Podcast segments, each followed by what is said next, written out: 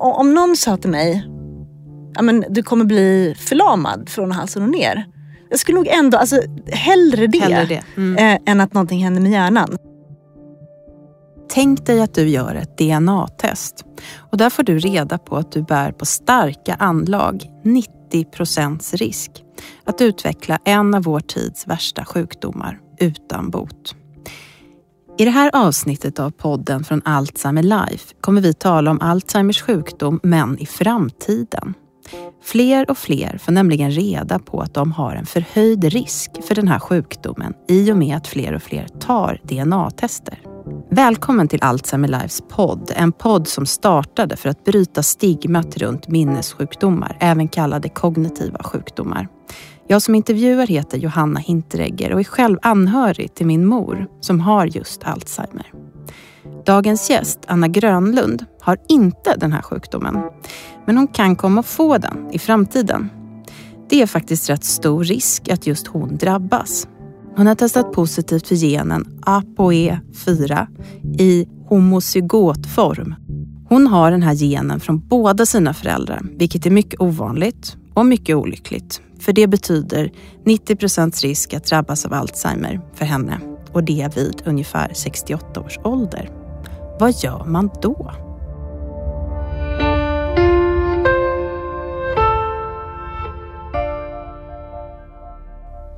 Hej Anna Grönlund! Hej! Du är läkare, författare och skribent Mm. med 90 procents risk att få Alzheimer vid 68 års ålder. Ja, så är det ju Mm. uppenbarligen. Och det har jag väl försökt eh, vänja mig vid, den tanken, sen jag fick reda på det för ungefär ett år sedan. Eh, och det var ju egentligen inte... Jag känner mig lite dum så här efteråt, för jag borde ju kanske ha misstänkt det med tanke på att jag har inte, mina föräldrar är båda två eh, friska som tur är än så länge. Men både min mormor, eh, morfar, farfar och farfar eh, gick bort i, med Alzheimers sjukdom. Och eh, min farmor dog ganska ung så att, så att eh, vet inte vad hon hade för gener. Men, men eh, sammanfattningsvis så har jag ju, eh, och och jag är ju läkare i botten, jag fattar ju lite hur ärftlighet och sånt fungerar. Eh, men eh, det kom ändå verkligen som en, eh, inte riktigt chock, men, men jag blev pinsamt förvånad när jag fick det så här på papper. Det är någonting som jag har gått med hela livet och jag vet att mina föräldrar som börjar komma upp i, i 70-årsåldern har pratat väldigt mycket om det och liksom, har mycket tankar och oro och sånt. Men, men, men att jag... Det har varit något som jag inte riktigt tänkt på förrän, mm eh, förrän det här dök upp på pappret. Men Varför tog du testet? Eh, helt ärligt så eh, vet jag inte riktigt. Eh, utan det var ett infall jag fick. Jag tog ett test som inte bara testade för Alzheimers sjukdom utan Mm. det var, var ganska många olika genetiska eh, variationer som dök upp på ett papper. Eh, och det var egentligen mest av ett av nyfikenhet eh, men också lite, jag tror att jag började ju närma mig någon, någon, en 40-årskris. Eh, jag hade haft en, en kollega som hade eh, gått bort väldigt hastigt i, i en eh, hjärnblödning. Eh, och jag, jag fick liksom för mig, jag fick något så här, började tänka på, på döden och, och vad som skulle kunna hända och vad man skulle kunna ha för sjukdomar på ett sätt som, som jag inte hade gjort tidigare. Och eh, det var väl egentligen därför jag tog det. Och jag vet att min man sa, vill du verkligen veta Mm. det här? Och jag tänkte, äh, någonting. Eh, det var mest spännande. Du måste ju ha vänt upp och ner på ganska mycket när du fick det här beskedet från det här DNA-testet för ett år sedan Mm. ungefär. Och att det började handla om hur, hur vad, vad ska man leva för liv om Jo. man vet när det kommer ta slut. Ett, ja, nu blir det konstigt för du pratar ju precis om att det gör det för alla men Ja. det blir ställs på sin spets på något sätt. Jag tänker på han, det är en annan eh, känd kändis, Mm. han Chris Hemsworth. Mm, mm, En stor, eh, jag tror han är australiensisk eh, mm. Hollywoodstjärna. Eh, otroligt vältränad Avengers-stjärna.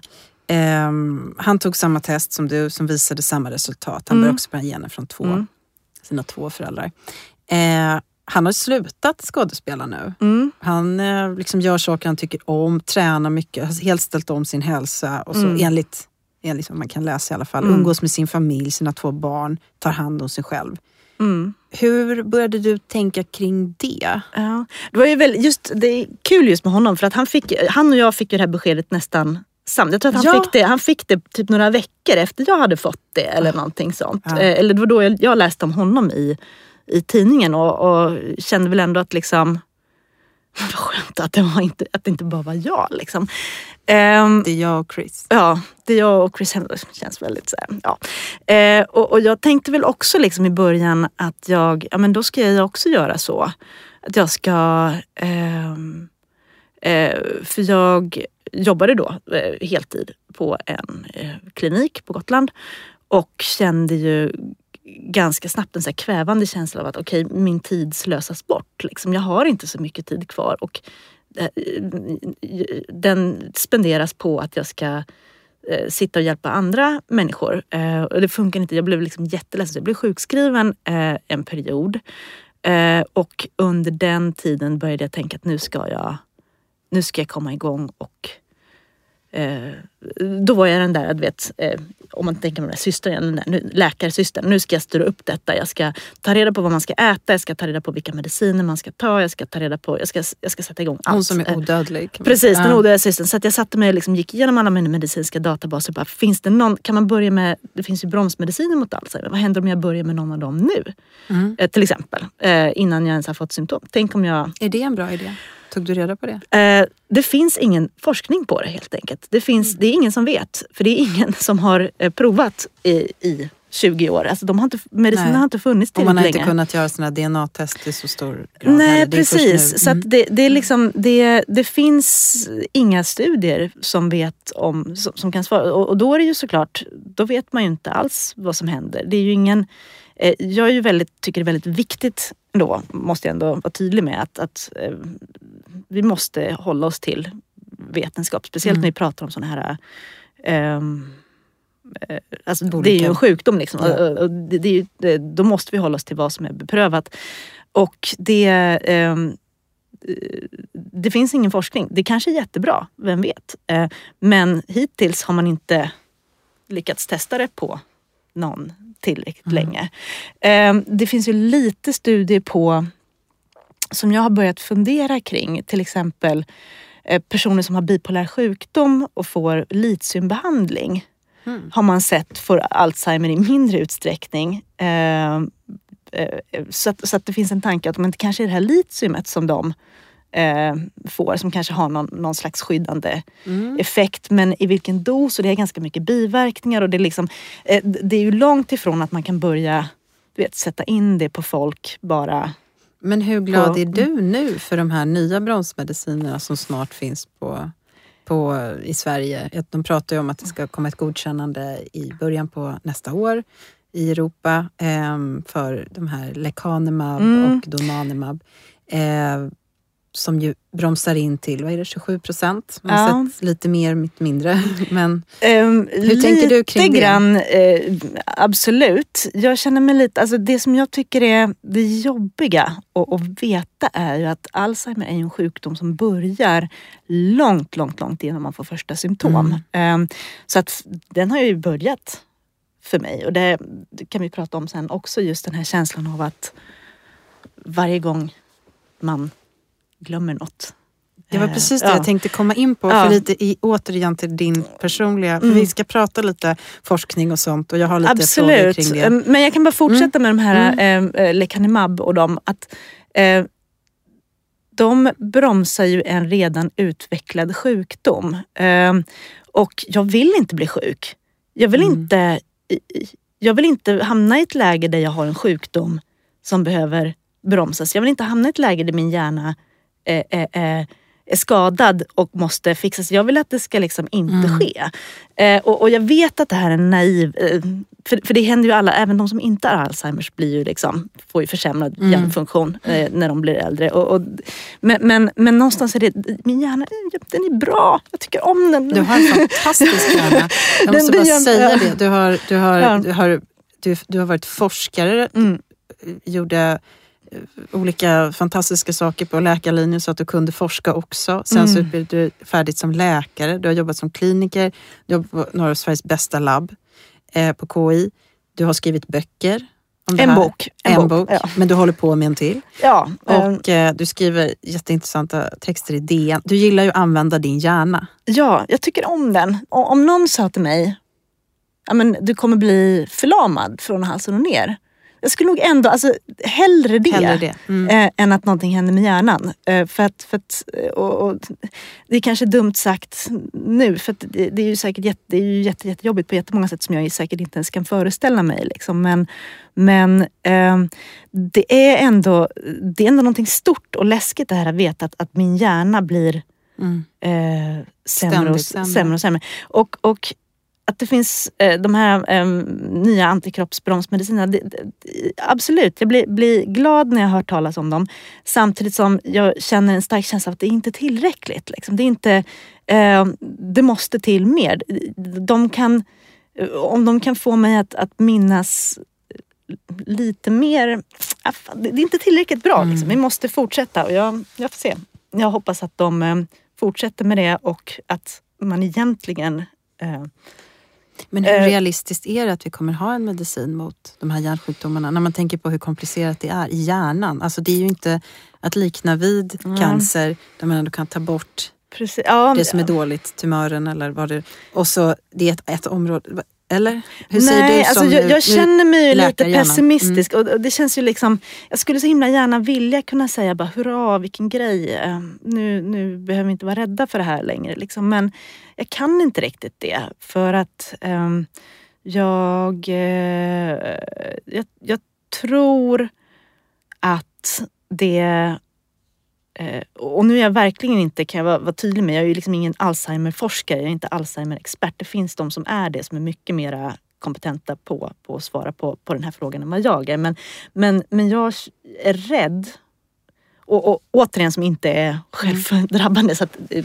min pessimism kan mycket väl bero på min, min egen, mitt eget psykiska tillstånd så att säga. Men, men jag eh, är rädd för att det eh, när man väl börjar få symptom eh, och kan börja liksom sätta in behandling, då har det redan gått ganska långt. Ehm, och eh, det, det är liksom lite det som känns, som jag tycker känns läskigt. Att jag vet att jag har ju ehm, Vi har fortfarande så trubbiga instrument att Ja men mäta den här precis, sjukdomen. precis. Mm. Och lite som vi började, ja, så det är det som är, jag, jag, jag är försiktigt positiv men Mm. inte överlycklig Mm. än. Eh, däremot så tänker jag mig att men, vi kanske kan hoppas att det kanske är inom, Mm. eh, åtminstone innan mina barn hinner bli sjuka, kanske inte hinns med för mig. Liksom. Jag, kanske, Mm. jag kanske inte kommer att, att eh, hinna klara mig från sjukdom innan jag Mm. eh, blir sjuk. Men kanske, kanske för, för mina barn i alla fall. Mm. Ja, kan man hoppas. Men, eh, eh, men det finns ju så mycket, jag vet vi pratade lite om det, det här med, med, med glömma bort saker. eh, Jag vet, för jag ska där. säga det också. Mm. Att, alltså jag har ju också anlag för Alzheimer i min familj. På min mammas sida. Mm. Så min mormor, min gammelmorfar, Mm, mm. min mor eh, och nu även min morbror. Det här är bara på min mammas sida som sagt. Mm. Men det gör ju att jag på senare tid när jag har små barn som jag tar hand om och jag känner som min hjärna är inte på topp. Nej. Och jag blir så stressad över det när jag Mm, glömmer bort mm. ord, jag glömmer bort namn. Alltså, och då, jag är så stressad att jag lite håller på och vill börja en minnesutredning Mm. lite sådär då och då. Jag har inte ringt än men Nej, Jag- men jag förstår det. Jag har tänkt den samma där tanke. stressen, Eh, hur har det varit för dig med det? Alltså, Eller hur är det för det, dig, det är svårt. Jag, frågar min, alltså jag har ju hamnat i att jag frågar min man hela tiden. Eh, och han säger ju, "Nej, men du har alltid varit lite snurrig. Liksom. Alltså det är, jag, jag har alltid varit så att jag glömmer plånboken. Och, och, och jag har ju alltid... Eh, jag, glömde bort ett namn i morse. Jag skulle prata om en gammal kursare som jag inte kände så väl och det är egentligen inte så himla konstigt att jag, att jag glömde bort vad han hette. Liksom. Det, det, det är sånt som, som man glömmer. Eh, och, men att man får den här iskylan och bara shit vad hette han, vad hette han, vad hette han? Jag måste, måste, måste komma ihåg det här nu annars eh, att det blir någon så panik i det varje gång jag glömmer något. Eller eh, glömmer något litet lösenord. Eh, och, och, och, det är så himla just känslan av att okej, okay, tänk om det här är Tänk om det här är första tecknet på sjukdomen. Mm. Liksom. Tänk om det här... Eh, och nu har det börjat liksom. Um, den är svår att dela med. Mm. Um, och jag har ju också tänkt tanken, ska jag göra en minnesutredning? Men samtidigt som jag vet, för jag har gjort minnesutredningar på andra, jag kommer inte de kommer göra den på mig och jag kommer att, att eh, mm. liksom klara, klara den. Mm. Och så kommer de säga nej, du får, ta det, du får ta det lugnt, mm. oroa dig inte. Och, och det, jag vet ju att det är det de kommer säga. Men Samtidigt som jag vill, eh, jag vill, liksom, jag vill att ni ska lumbalpunktera mig och kolla om jag har mm. eh, tau och fosfotau. Liksom. Mm. Alltså det, det, som är mm. Alzheimers jag vill, jag vill kolla det nu. Jag vill mm. att ni ska... Eh, jag, jag, vet att jag anmälde mig eh, jag var frivillig kandidat när man var läkarstudent så får mm. man vara med i massa kliniska prövningar. Så det gjordes en, en hjärnröntgen på mig då bara mm. som frisk frivillig. Och jag, jag, jag tänker att jag, jag måste skriva en remiss jag är dessutom läkare, jag kan göra såna här grejer. Jag kan skriva en remiss på mig själv. Mm. Jag behöver göra en magnetkameraundersökning mm. och jämf att jämföra med den här eh, som jag vet ligger från tio år sedan. Att se att är det någon, har börjat synas någon, någon, någon förändring. Liksom. Mm. Jag försöker liksom besinna mig och tänka att fan, mm. vad skulle det ge liksom? Eh, jag vet ju liksom det är ju det som är så knäppt med att liksom vara läkare och ha gjort minnesutredningstesten. Att, att jag, jag, de är ju ganska, när jag tittar på dem, de är ganska lätta. Mm. Det är ju så här, Ibland så, om man frågar vad det är för datum idag så kan man bli så här, shit, jag vet inte, var det den sjätte eller den sjunde? Liksom. Eh, eh, jag är lite osäker. Men det, det är ju sådana frågor. Liksom. Mm. Vad heter eh, Sveriges statsminister? Eh, typ. Mm. Och, och, jag känner bara att när jag får den frågan så känner jag en viss panik. Bara, vad, vad fan hette han nu igen? Och så bara, ja men jag vet, det är ju Ulf Kristersson. Liksom. Eh, mm. Det var det va? Mm. men men ähm, ähm, Ja, den där stressen. Att, att veta liksom, att, att någonstans, liksom, vad, vad, hade jag rätt nu? Tänk om jag har fel? Mm. Eller bara som när jag var på väg hit och, och eh, min GPS ledde mig lite fel så jag gick lite fel. Och jag vet någonstans att gå vilse, gå vilse, det är ett av de första symptomen. Shit, shit, shit. Mm. Jag har gått vilse. Nu har jag Alzheimers, nu ringer vi. Mm. Eh, det är lika bra vi men pratar du med någon om det här? När du har fått, har du träffat någon? Uh. Eh, som du har pratat med en terapeut eller något sånt? Ja, mm. alltså jag har ju gjort det. Eh, men problemet är ju att, att eh, de flesta nu, nu har jag hamnat i ett läge där jag har liksom läst på mm. mycket mer. Jag, jag har pratat med vård, en läkare på vårdcentralen och jag har pratat med en specialistpsykiater och neurolog och jag har eh, pratat med en psykolog och eh, inser ju efter ett tag att okej, okay, nu när jag har suttit med och läst på mm. så vet ju jag liksom mer om risken. Än, så det, det som jag tror jag skulle behöva kanske är prata med någon om hur lever jag med detta? Alltså, ja, jag menade det. Ja, precis, jag menade inte en expert på, på hjärnsjukdomar Nej. utan snarare typ en bra psykolog som man jobbar med sig själv. Ja, mm. och det, det, tror jag att jag skulle behöva göra för jag har inte riktigt riktigt kommit dit än. Um, för att jag är så... Uh, för det här är ju ja. hela tiden frågor som vi inte vet. Nej men precis. Så jag talar till mig själv nu ja. också på något sätt. Jag kan vara i samma... Um, och de kommer vi ju inte få svar på ändå. Hur Nej. mycket vi än läser på. Hur mycket, utan det är ju det där att vi måste, man måste hitta ett förhållningssätt till det här. Ja men precis. Som vi var inne på i början. Det här precis. med att vi kommer ju alla att dö eh, förhållningssättet till det. Ja, ja. Hur, hur, hur dealar man med det? Liksom? Och, mm. och, hur, eh, och jag, svar på frågan, nej, jag har inte pratat någon med det och det är helt och hållet mitt fel. Jag tror säkert att, att de skulle ha erbjudit eh, sig via vårdcentralen. Men, men det är också lite eh, jag känner ju att det, det ger mig nästan mer att prata med dig här nu. Mm. För att du fattar lite vad, eh, vad det är för, för, för ångest man står inför. Och jag tänker att många av de som lyssnar här gör ju säkert det för att de också har anhöriga eller kanske fått ett eget besked eller, eller eh, vet eh, av någon anledning eh, har oro för, för eh, mm. Eh, att få den här sjukdomen som, som ändå är tämligen vanlig. men, men hur liksom Eh, Eh, det blir som, som vi har varit inne på hela tiden, det blir liksom ett steg längre. Eh, hur ska man dela med, med, med, döden? Liksom snart, snart så kommer den till oss alla. Jag kanske kan skjuta det, sjukdomen från 68 till 78.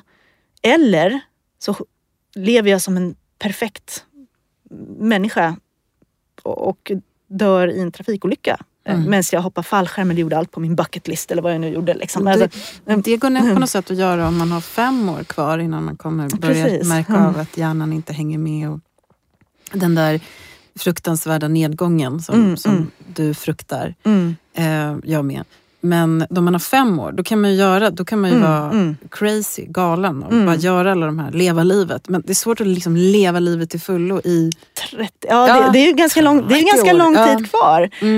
Um, ändå. Eller det är ju, det är ju jätte det är, ju, det är ju inte ett dödsbesked som jag Nej. har fått. Det är ju inte ett besked om att eh, du har si så många år kvar att leva. Och, och på de här 30 åren, men, mm. det kan hända vad som helst. Eh, det kan bli världskrig. Alltså, jag, jag har ingen aning. Liksom. Mm. Eh, men lite som, som eh, jag tänker mig att, att stackars Chris Hemsworth, eller stackaren, han, eh, han har ju gjort en, en dokumentär, jag vet inte, har du sett den? När, mm, han, delar när, av den. Mm. när han får det här mm. beskedet, för han verkar ju liksom lite så här...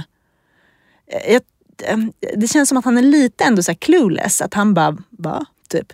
Eh, ja, han inte tar riktigt, ju det här DNA-testet i ett, så här, jag vet inte om det är något träningsprogram han ja, är precis. Det är något super extreme ja, program och han tar det för att eh, ja, någonting. Han har nog aldrig övervägt Nej, vad det precis. Innebära. Utan tanken var väl att han skulle liksom öva på att bli så här jätte jättegammal. Hur ska man göra? Någonstans det, eh, att ha den ingångspunkten på extreme longevity och så, bara, mm. så är det väldigt så manligt program och de surfar i isvatten vatten och, och hoppa mm. från eh, grejer och sånt där. Ja. Eh, och eh, när han får det här beskedet av den här läkaren så, så, så känner ju jag att jag tror att han...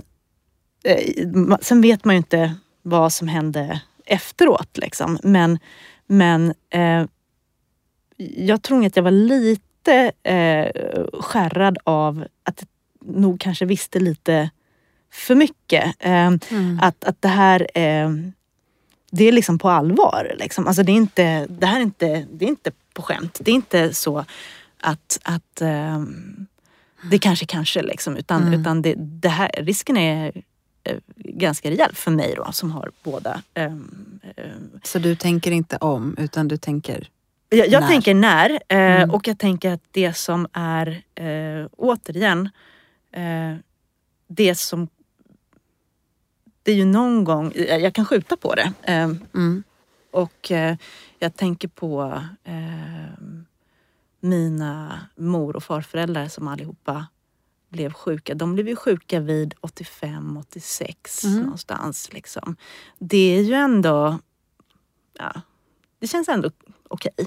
Mm. Eh, sen kanske de bara hade en av den här allelen. Jag har ju mm. lyckats få två. Mm. Det är ju maximalt oflyt liksom. Mm. Eh, så att, så att eh, har man, eh, man, man, kanske ska bara nämna lite vad det mm, är för, mm. vad det är för ehm, molekyler. Man kan säga. För ApoE är ju egentligen en, inte en molekyl som finns bara i hjärnan utan det är en fetttransportmolekyl som har ansvar för att transportera omkring fetter i, mm. i kroppen. Um, och man kan ha, eh, eller de som, som är vanligast hos människan, det är tre olika varianter. ApoE2, ApoE3 och ApoE4. Och ApoE3 är den eh, absolut vanligaste.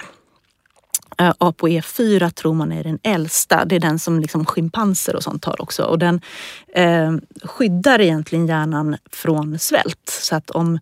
det skulle bli svältkatastrof, då skulle eh, jag mm. då eh, klara mig eh, bättre än, eh, befolkningen. Det, det, det är lite sådana saker som man har sett i, i, i Den är väldigt vanlig i liksom, kulturer där man inte har eh, haft nu kommer jag inte på ordet, alltså när man inte har odlat och, och, och jagat mat utan man har varit Mm. liksom, Jägare. eh, jägare, eller samlare. Så att Ja. det är liksom från den tiden när man Mm. på allvar åt så bambu och typ sniglar. Liksom. Ah, mm. Eh, Så att det är till och med innan, eh, innan människan började äta storvilt. Liksom. Lite ägg åt man typ och Så fisk kanske. Eh, Verkligen. Ja, Ehm, synpunkt. Ja. Precis, det är väl det som är, det är, väl det som är grejen. Så att, så att de, och, och har man...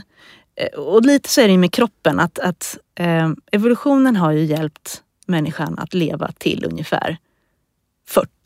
Det är liksom så eh, vi är byggda. Så att, eh, för att våra barn och för att vi ska liksom överleva i en, en extrem svältsituation, då är det ju säkert jag som har den här genen Mm. bättre rustad än eh, många andra. Liksom. Men, men det är liksom efter 40 när vi egentligen är inte lika viktiga för, för evolutionen. Ehm, vi har gjort vår grej, vi har fått våra barn. Då, är inte, eh, då är man inte lika värdefull. Då, då, då liksom har man, eh, våra förfäder kanske inte hade överlevt så länge ändå för att de hade dött i olyckor i princip. Så då är den här genen sämre på att transportera runt fetter.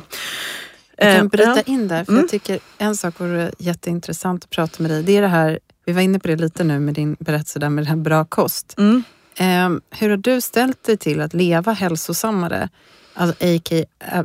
och med hälsosammare menar jag då en, en femfingermetod. När man Mm.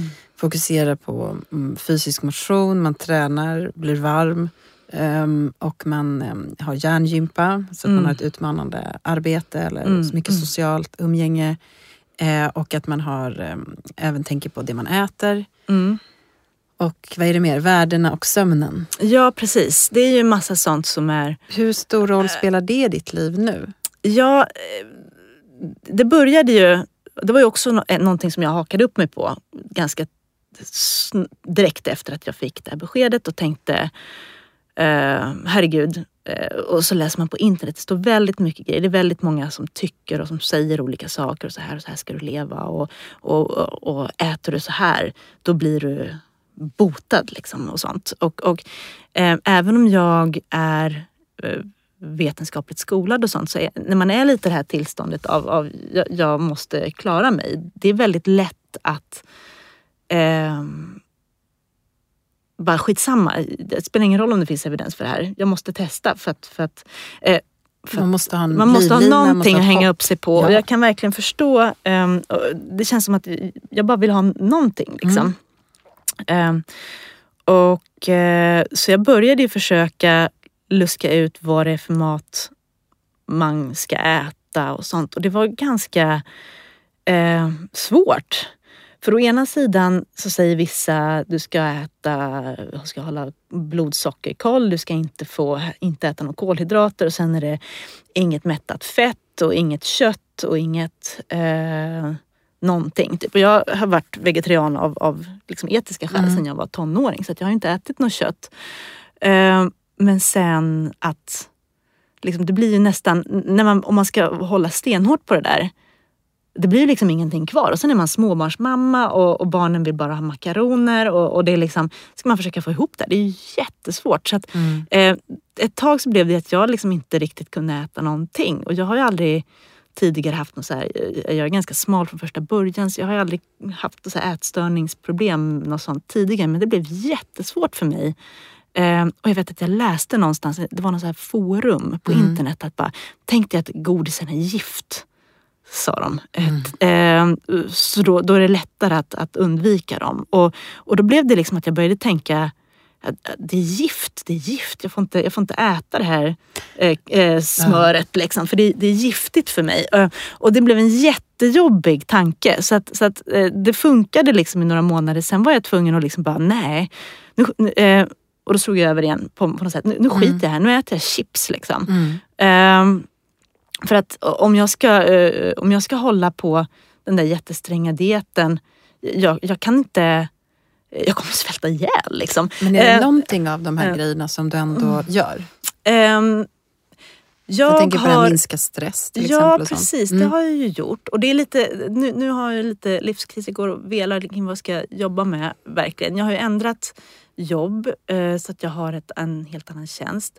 Jag har eh, börjat på yoga eh, och tränar lite så eh, några gånger, faktiskt typ tre gånger i veckan. Jätteambitiöst tycker jag för en småbarnsmamma. Mm -hmm.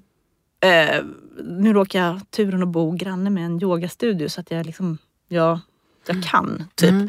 Um, men det, det är ju inte liksom alla som kan det. Och sen just, just uh, uh, med maten så är det ju ändå att plocka bort uh, lite av det onyttigaste. Lite, alltså det, det är inte eh, om, man, om man hittar någon liksom moderation i det där. Att bara, okej okay, men eh, jag tar istället för chipsen så tar jag eh, lite nötter eller mm. någonting. Att, att, att eh, kunna göra det på ett så hälsosamt och positivt sätt, det har det ändå blivit av. Men, men jag är ju fortfarande lite grann i det här, bara, mm. hur ska jag göra? Och sen samtidigt, alla de här kostrekommendationerna, det finns ju inte det finns ju teorier, det finns ju tankar. För som jag sa, det är en fett-lipidtransportör. Mm.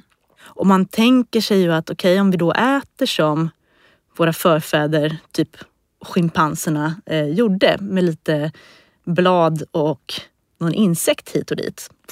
Då kanske vi slipper Alzheimers. Eller, men det, det är samtidigt liksom, eh, det, det, det är inte så himla lätt för det första så är det svårt att säga det säkert för det är ju eh, jätte, alltså alla koststudier, det är jättesvårt att forska på det för att det är jättesvårt att veta vad folk faktiskt äter.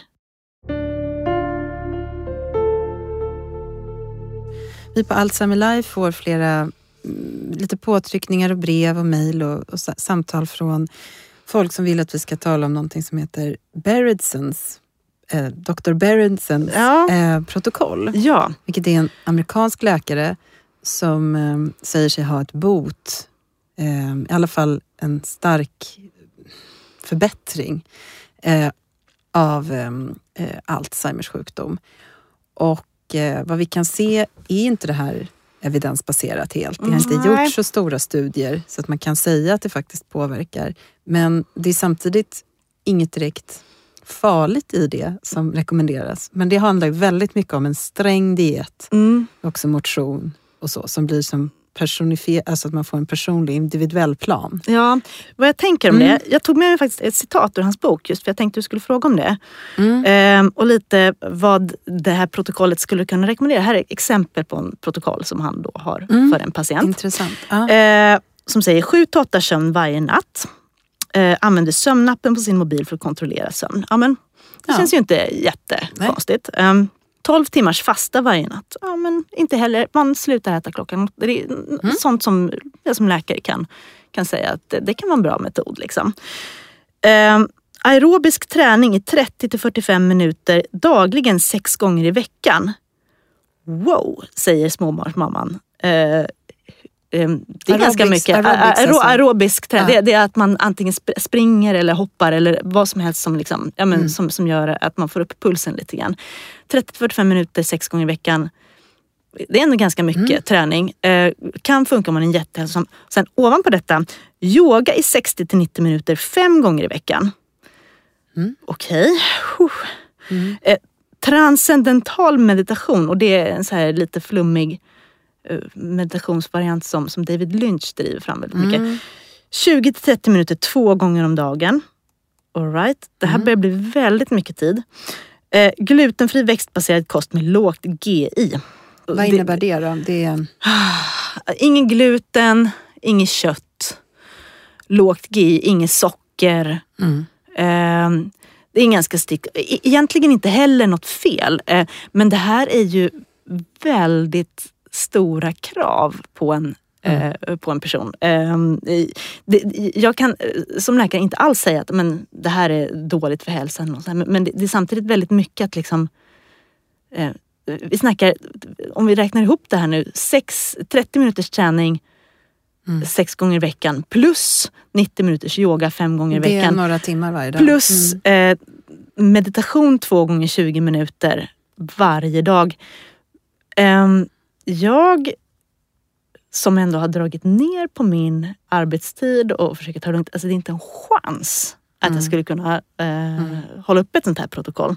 Och sen ovanpå det så är det massor med grejer med hormonersättning, fiskolja, vitamin D, gurkmeja som är, och sen Mm.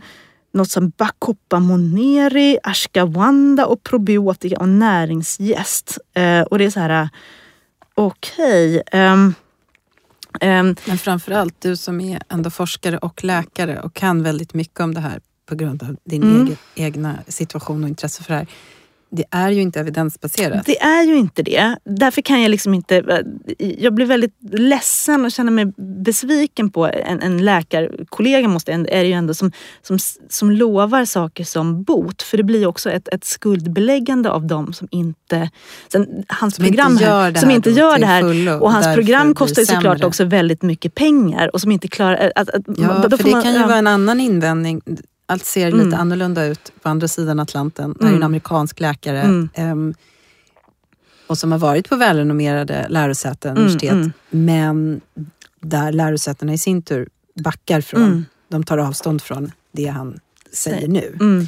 Eh, men varför då inte göra den mer lättillgänglig för alla i så fall? Ja precis. Eh, om, det nu, om man nu har hittat... pengar? Mm. Ja precis. Och, nej men för det är ett individuellt protokoll och det är olika för olika. Och han presenterar i den här boken väldigt många olika typer. Och det, alltså det gör mig eh, eh, verkligen så, här- så beklämd. Jag tycker inte, det, det är ett ord som är lite så här gammaldags men, men, men det känns ändå...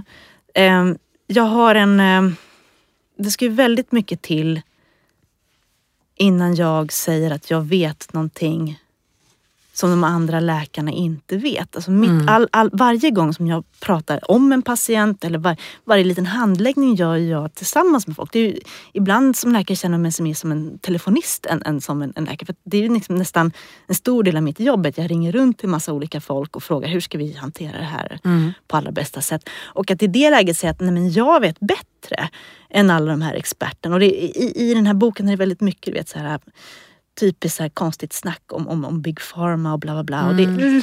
jag blir lite skeptisk och blir ledsen när någon eh, lovar bot när faktisk bot inte finns. Och dessutom när det här eh, så kallade boten är eh, en livsstil som av ekonomiska skäl eh, och, och liksom tidsskäl är, är omöjlig för de allra flesta. Mm. Eh, att, att, att leva och äta så här, det är ju i samhället idag en, en, det, det är ju liksom en lyx som, som eh, jag tror ganska få kan eh, ganska få kan leva så att man, man, man yogar fem gånger i veckan, tränar fem gånger i veckan, äter bara eh, Uber-mat. Jag och- håller och, eh, helt med. Och samtidigt, m- man möter många människor med den här sjukdomen eller som anhöriga som drabbas tidigt. Eh, kanske inte när man är 85 utan när man är 60 eller Mm, 55. mm. Och då kan det ju vara väldigt mycket värt med det här hoppet. Mm.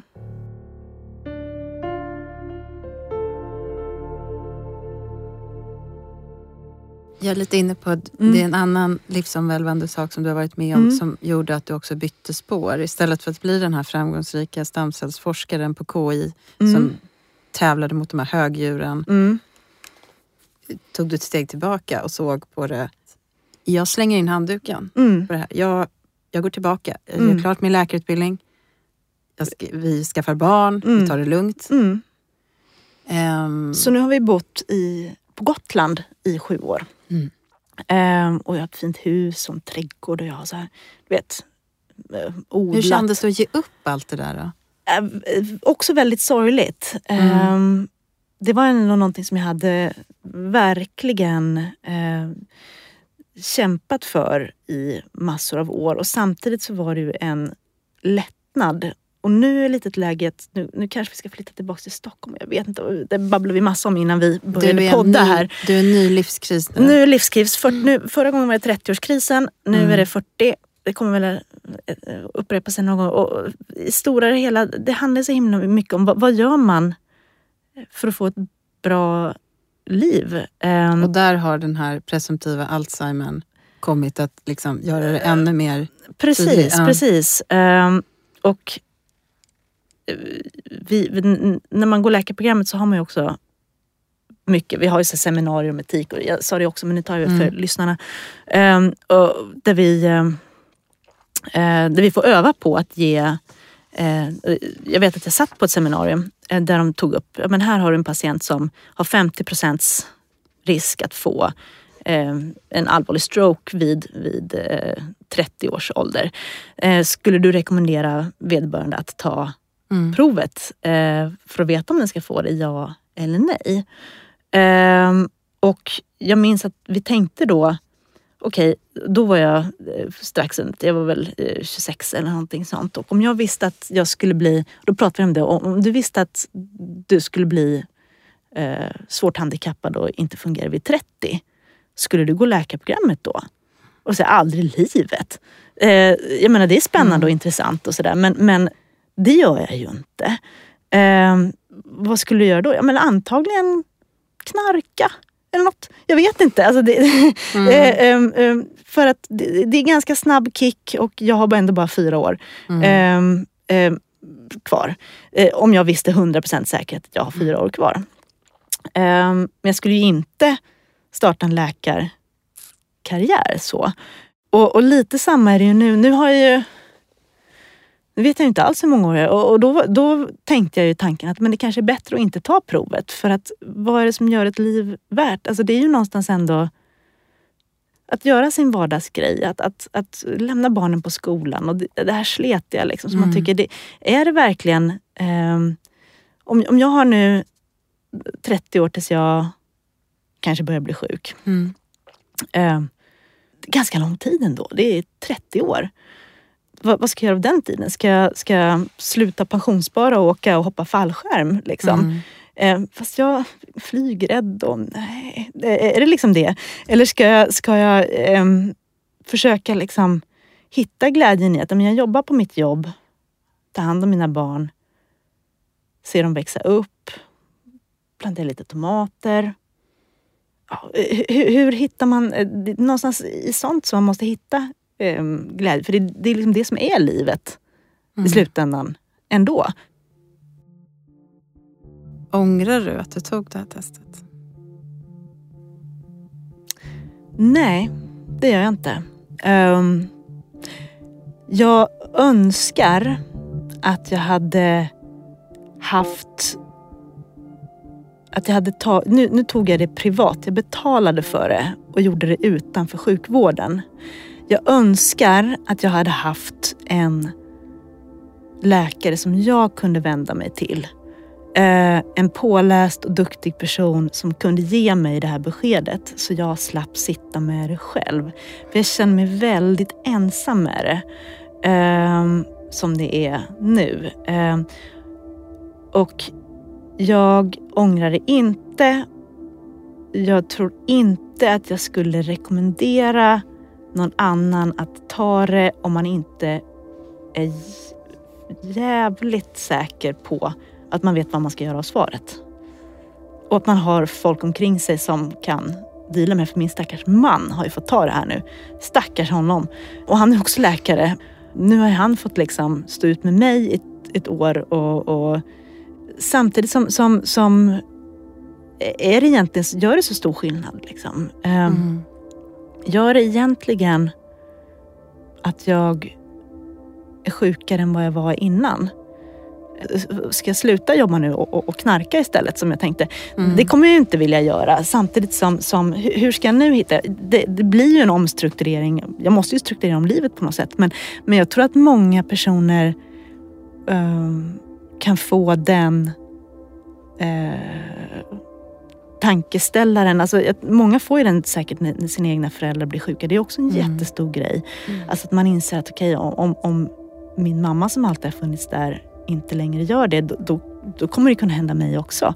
Eller pappa eller, eller eh, vem det nu är. Alltså, det, det är ju någonstans mm. det man landar i. Hur ska jag leva mitt liv? Vi får avsluta med den ja. ganska svåra frågan. Ja. Hur ska vi alla. leva våra liv? Ja. Lycka till. Och eh, lycka till till dig Anna Grönlund. Tack. Stort tack. Du är läkare, författare, skribent och alltså du också bärare av genen ApoE4 från båda dina föräldrar och därför har du avsevärt högre risk att drabbas av Alzheimers sjukdom. Tack så jättemycket för att du tog dig tid att komma hit och så generöst berättade om dig och ditt liv. Och tack även till er lyssnare. Vi är beroende av er. Eh, det är jätteroligt om ni delar det vi gör på olika sätt och eh, hjälper oss att sprida information om kognitiva sjukdomar och bryta stigmat. Jag heter Johanna Hinteregger. Tack för att ni har lyssnat. Bloggen och podcasten Alzheimer Life har också en insamling till förmån för kognitiva sjukdomar. Ni kan hitta den på vår hemsida alzheimerlife.se och den görs i samarbete med Alzheimerfonden. Podden och bloggen produceras av stiftelsen Alzheimer Life och görs på Beppo. Beppo.